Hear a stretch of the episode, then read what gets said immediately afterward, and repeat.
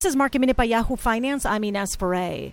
Another loss for the Dow, the S&P, and the Nasdaq today, with the Dow losing more than 800 points. The S&P ended the session 3% lower. All Dow components ended in the red, and all sectors today were in the red during the sell-off energy was leading to the downside. Looking at the Dow components, which lost the most, American Express, seen as a proxy for corporate travel and credit card transactions. Also, MasterCard yesterday had noted that its revenue would get hit because of the coronavirus. United Technologies down more than 5%. United Health Group extending its losses from yesterday.